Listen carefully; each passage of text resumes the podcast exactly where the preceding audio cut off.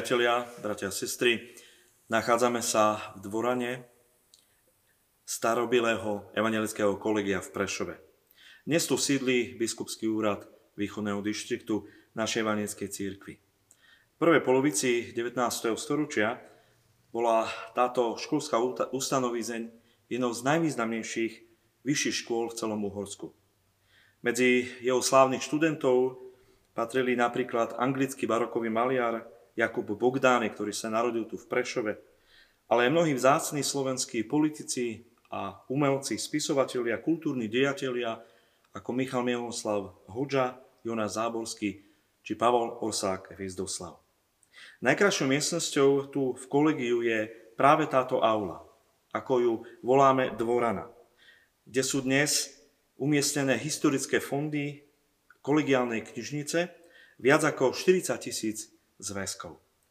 Aj v pašiovom príbehu, ktorý si o pár týždňov budeme čítať v našich kostoloch či v našich domácnostiach, čítame o jednej takej dvorane, kde padlo kľúčové rozhodnutie v Ježišovom živote, v dejinách spásy.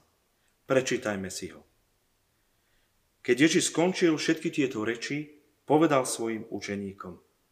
Viete, že o dva dny bude veľká noc a syn človeka je vydaný aby bol ukrižovaný. Vtedy sa zišli veľkňazi, zákonníci a starší ľudu vo dvorane veľkňaza, ktorý sa volal Kajfáš, a uzniesli sa, že Ježiša lstivo chytia a zabijú. Ale povedali nie vo sviatok, aby nevznikla vzbúra medzi ľudom. Text nachádzame napísaný v Evangeliu podľa Matúša 26. kapitole 1. až 5. verši.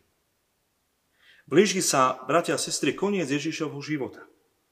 Končí sa jeho verejné účinkovanie, jeho učiteľské dielo, ktoré vyvrcholí vykupiteľským dielom. Lebo Pán Ježiš nebude len jedným z mnohých významných učencov svojej doby.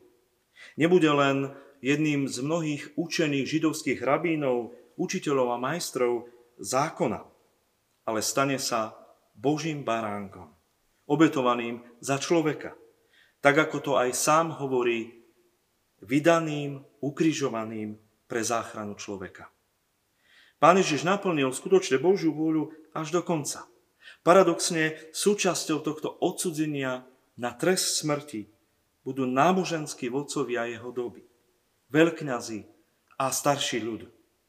Ich nenávisť voči Božej pravde voči tomu zrkadlu, ktoré nastavil Boží syn, voči ich životu, poslaniu, ich dovedie ku hroznému rozhodnutiu, k justičnému podvodu, justičnej vražde. Veru, bratia a sestry, ako rýchlo sa my ľudia i dnes vieme postaviť proti pravde. Zdá sa, že oveľa častejšie ako za pravdu.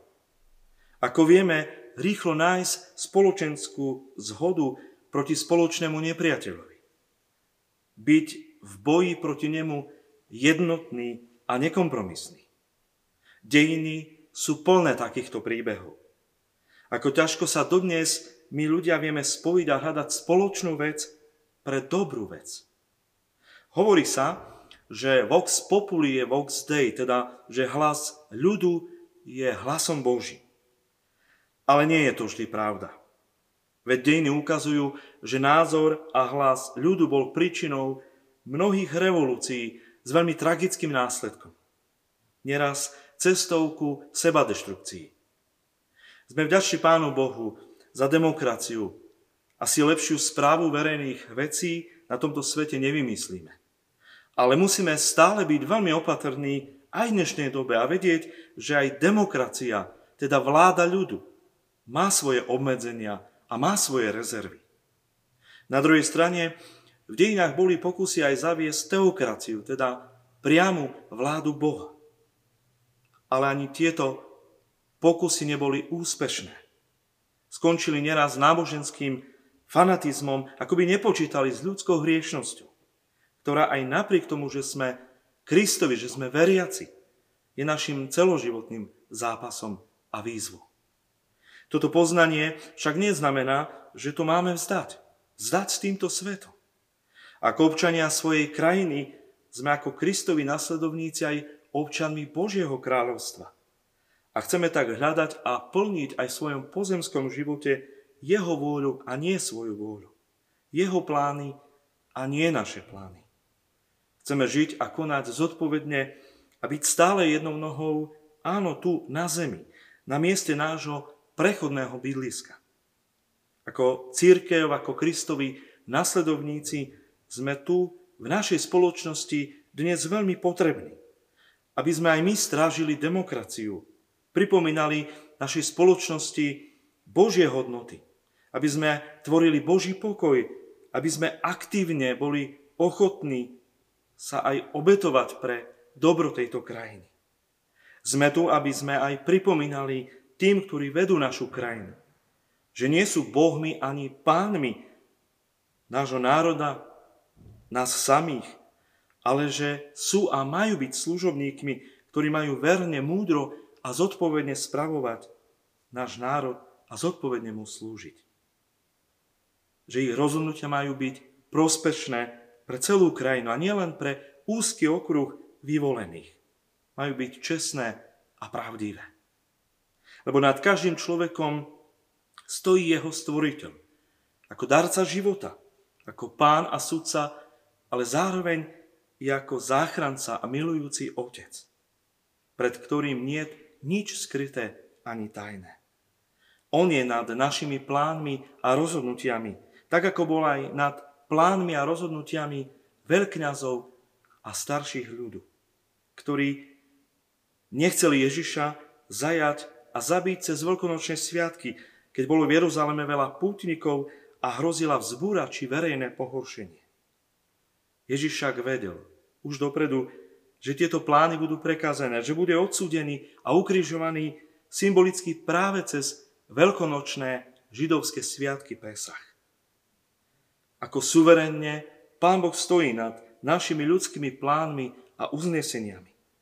Keď im prekazí nielen toto lstivé a zákerné jednomyselné rozhodnutie. Ale on nedá, aby nad jeho synom zvíťazila smrť, ale nový život, život vzkriesenia. Aj o tom vie jeho syn, keď svojim učeníkom na inom mieste Matúšovho Evanelia hovorí, že musí ísť do Jeruzalema a že musí mnoho trpieť od starších i veľkňazových zákonníkov a že musí byť zabitý a v tretí deň stal z mŕtvych. Dajme sa teda do rúk toho, ktorý má s nami tie najlepšie plány, ktorý je našim zvrchovaným pánom, ale aj milujúcim otcom, ktorému patrí naša budúcnosť. Amen. Pomodlíme sa. Ďakujeme Ti, nebeský náš Oče, že Ty si pánom tohto sveta. I keď si ho chceli ukradnúť pre seba mnohí králi, panovníci, ty si vždy zvíťazil a tvoja pravda zvíťazila nad lžou a klamstvom. Ďakujeme ti, že v tebe máme svoju nádej a istotu v každom čase, v každej dobe. Keď sa zdá, že vyhráva klamstvo, podvod, keď sa zdá, že mocní a panovníci tohto sveta majú v rukách tento svet. Ďakujeme ti, že skrze svojho syna Pána Ježa Krista prichádzaš do tohto sveta, aby si porazil klamstvo a hriech, aby si zvíťazil nad smrťou, aby si nás, hriešných, omilostil, aby si nám ponúkol vo svojom synovi Pánovi Ježišovi Kristovi nový život, ale predovšetkým ponúkol odpustenie a milosť. Daj, Páne, aby sme Tebe dôverovali, Tebe skladali svoju nádej a istotu. A prosíme ťa aj za tých, ktorí vládnu našej krajine, ktorí dostali veľkú zodpovednosť, aby boli nie panovníkmi, ale služobníkmi, aby múdro, verne a zodpovedne spravovali náš národ. Prosíme ťa, zostávaj s nami teraz i na veky. Amen. Pripravil pre